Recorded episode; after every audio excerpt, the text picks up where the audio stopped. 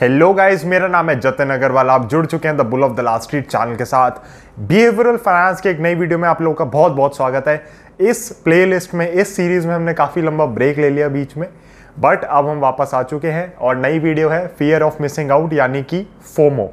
FOMO हम सबके अंदर होता है, किसी ना किसी परसेंटेज में आपके अंदर हमेशा फियर होता है, फियर ऑफ मिसिंग आउट का, जो कि एक्चुअली ग्रीड है, right. Fear of missing out is actually greed, it's not fear.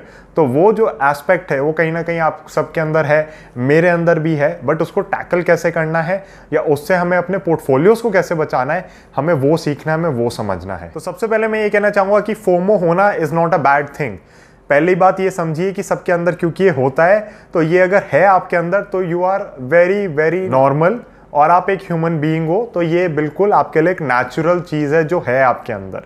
तो उससे घबराना छोड़ दो, बस अब इसको हमको टैकल कैसे करना है वो समझना है। तो सबसे पहले अगर हम रियलाइज़ कर लेते हैं ना कि प्रॉब्लम एक्चुअली है और वो एक्चुअल में प्रॉब्लम नहीं है, वो ह्यूमन नेचर है, तो फिर हम उसको उसी हिसाब से टैकल कर पाते हैं, बेटर हैंडल कर पाते हैं। बट इसको हैंडल कैसे करना है उससे पहले मैं चलूँगा कि इसको हैंडल क्यों करना है। फियर ऑफ मिसिंग आउट को हैंडल इसलिए करना है क्योंकि I have seen as an investment adviser, now you guys know I am principal officer and को founder at Money Craft which is a SEBI registered investment advisory firm. हम जितने portfolios go through करते हैं या कॉन्वर्जेशन होती है हमारी कभी कभी फ़ोन पे प्रोस्पेक्टिव क्लाइंट से या क्लाइंट से, तो यही देखते हैं हम कि क्योंकि उनके पास स्टॉक्स इतने सारे होते हैं जिन पे उनकी कोई कवरेज नहीं होती है, उनको अंडरस्टैंडिंग नहीं होती, तो वो इतने लॉसेस कर रहे होते हैं। उनसे जब भी हम पूछते हैं कि आपने शेयर क्यों खरीदा, वो हमेशा ये कहते हैं बहुत अच्छे से ऊपर भाग रहा था इसलिए मैंने ले लिया, मेरे को लगा यार छूट ना जाए मुझसे। और ये आपके साथ भी होगा लाइफ के अंदर, और अभी भी आपके पोर्टफोलियो में ऐसे स्टॉक्स होंगे जो आपने इसी वजह से खरीदे होंगे कि ऊपर बहुत जा रहा है और जाता ही चला जाएगा, मैं इसको खरीद लेता हूँ। मैंने बहुत सारे स्टॉक्स ऐसे देखे हैं जो ऊपर जाते हैं, आप उनमें चढ़ जाते हैं और फिर वो नीचे घूम के आ जाते हैं। बट ऐसे भी स्टॉक्स होते हैं कि जो ऊपर जा रहे होते हैं जिनको आप नहीं खरीदते और वो ऊपर ही जाते रहते हैं। तो ऐसे आपको वैरायटी मिलेगी खूब, और आपको हमेशा ये लगेगा जो चीज़ मैंने ले ली वो गिर गई है और जो चीज़ नहीं ली है वो बढ़ता जा रहा है। तो again that is a selection bias, क्योंकि आप देख ही 3-4 स्टॉक्स रहे हो इसलिए आपको लग रहा होता है। बट इन जनरल जो ये स्टॉक्स बड़ी तेज़ी से ऊपर जाते हैं, जिनमें फंडामेंटल बैकिंग नहीं होती, अर्निंग्स की बैकिंग नहीं होती है, या उसके अंदर कुछ सिनेरियो का चेंज नहीं हो रहा, कोई टर्न अराउंड स्टोरी नहीं है, तो आप देखते हो कि नॉर्मली जो जितनी तेज़ी से ऊपर जाते हैं उस हिसाब से करेक्शन भी देते हैं। अगर लेकिन आप इंडस्ट्री या कंपनी समझते हो तो आपको पता होता है कि करेक्शन हेल्दी है या वो करेक्शन इतनी खराब होगी, इतने ड्रॉडाउन्स खराब होंगे कि आपके पोर्टफोलियो में परमानेंट डैमेज छोड़ जाएंगे। तो वो सारी चीज़ आपको कैसे पता चलती है? जब आप इन्फॉर्म्ड होते हो किसी भी कंपनी या किसी भी एसेट के बारे में। इनफैक्ट मेरा जो यूट्यूब चैनल है मनी क्राफ्ट का, उसके ऊपर मैं वीडियोस बना रहा हूँ इसके ऊपर कि why you should be buying something that you are aware about. तो ऐसी चीज़ें मत खरीदो जिनकी इन्फॉर्मेशन नहीं है, वो चीज़ें खरीदो जिनकी आपको इन्फॉर्मेशन है। आप चाहें तो फिर आप मनी क्राफ्ट का यूट्यूब चैनल भी चेकआउट कर सकते हैं एंड वहाँ से आप देख सकते हैं, वहाँ पर इंग्लिश में कंटेंट सारा आता है।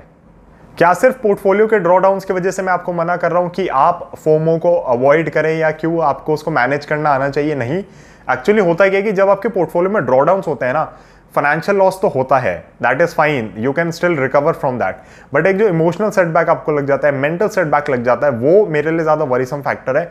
बिकॉज होता क्या है कि आप मार्केट्स को ब्लेम करने लगते हो बजाय अपने आप को ब्लेम करने के, और अगर आप अपने आप को ब्लेम करते हो तो इतनी ख़राब तरीके से ब्लेम करते हो कि जैसे आप ही पूरी दुनिया को चला रहे हो यहाँ पे और आपने ही गड़बड़ कर दी है। और कभी कभी आप इतने डिप्रेशन में और नेगेटिव सिनेरियो में चले जाते हो कि उससे बाहर आना ज़्यादा मुश्किल हो जाता है। तो जो इमोशनल सेटबैक है, जो मेंटल सेटबैक है, वो मेरे को ज़्यादा खतरनाक लगता है फाइनेंशियल सेटबैक से।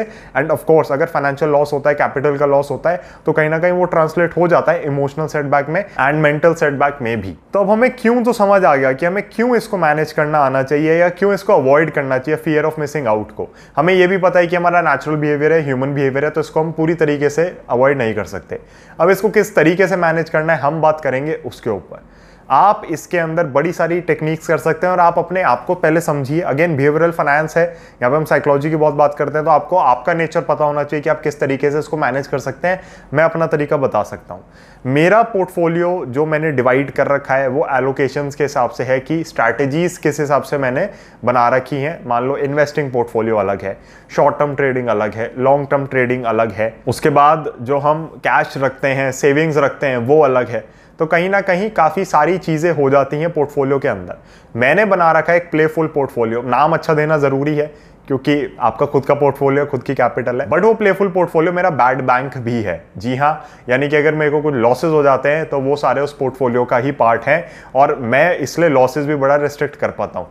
अगर मान लो मेरे को कोई ऐसी अपॉर्चुनिटी दिखती है मार्केट में जिसके बारे में मुझे अवेयरनेस नहीं है, जिसके पास जिसके रिगार्डिंग मेरे पास एजुकेशन नहीं है, कुछ भी कोई रिसर्च नहीं है और मुझे लग रहा है यार ये तो बढ़ता ही चला जाएगा, मुझे खरीदना है, तो मैं उस रिस्की कैपिटल को, प्लेफुल पोर्टफोलियो को, जो अगेन मेरा बैड बैंक भी है कि अगर कुछ परमानेंट लॉस हो जाता है कैपिटल का तो मैं उसको राइट ऑफ करने के लिए वहीं पे एलोकेशन दिखाता हूँ, अपनी मेंटली करता हूँ ये अगेन मैं अपनी एक्सेल पे।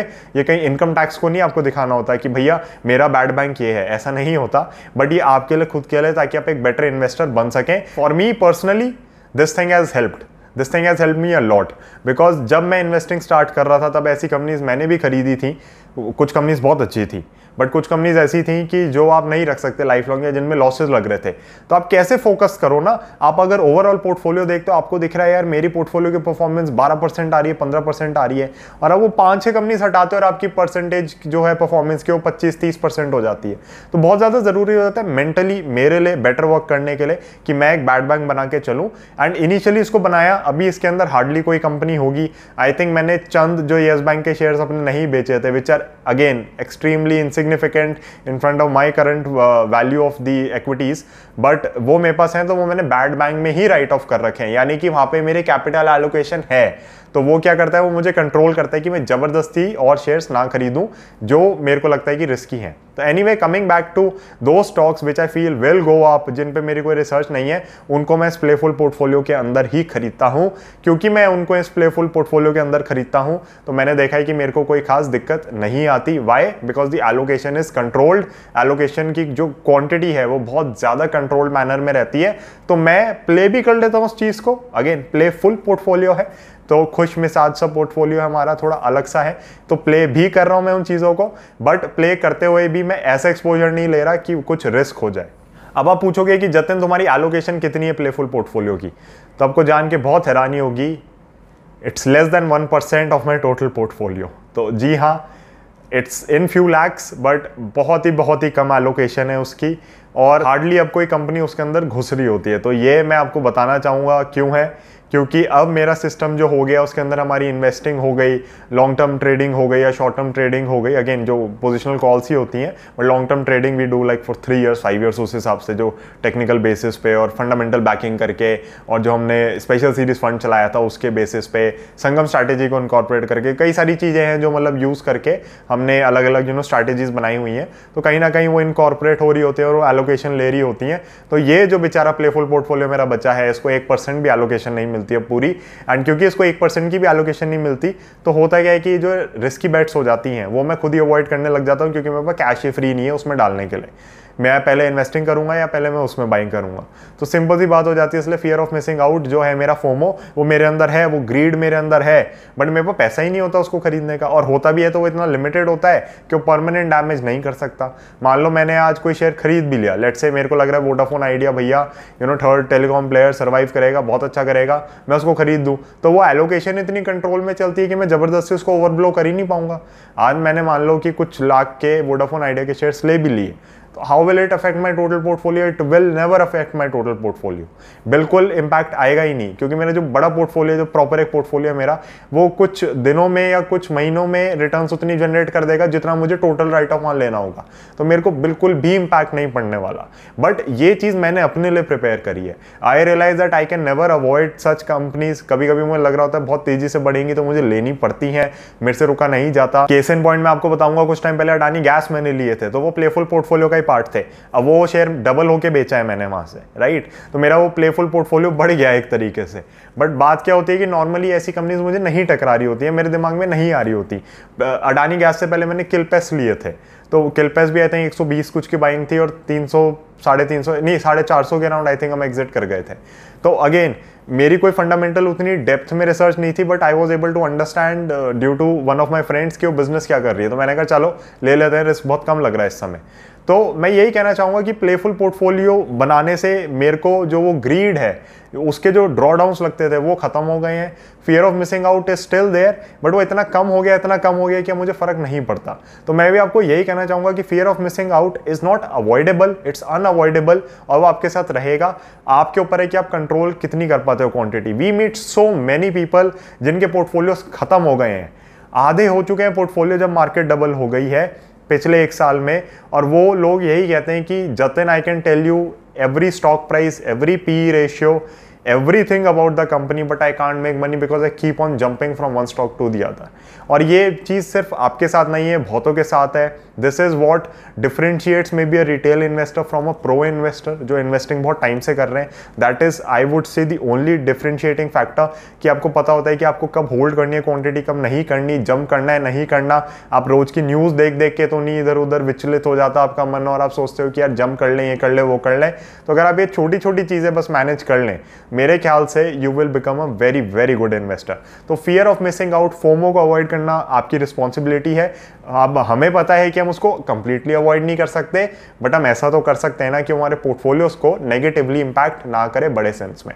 अगर आप मेरे साथ जुड़ना चाहते हैं किसी भी सर्विस के regarding, the bull of Dalal street is my educational venture. We help you with the education side of things, technical analysis, fundamental analysis, positional calls पे गाइडेंस, चार्ट्स कैसे रीड करते हैं हम, बहुत सारी चीज़ें सिखाते हैं। आइडिया बॉक्स नाम से एक नई सर्विस स्टार्ट करी है जिसके अंदर पर मंथ आपको एक स्टॉक मिलता है फंडामेंटल टेक्निकल कवरेज के साथ, और उसके अंदर आपको उस स्टॉक के बारे में इतनी इन्फॉर्मेशन मिलती है कि you can make your investing and trading better. तो उसकी 1000 रुपीज़ पर मंथ की कॉस्ट रखी गई, 12,000 पर एनम।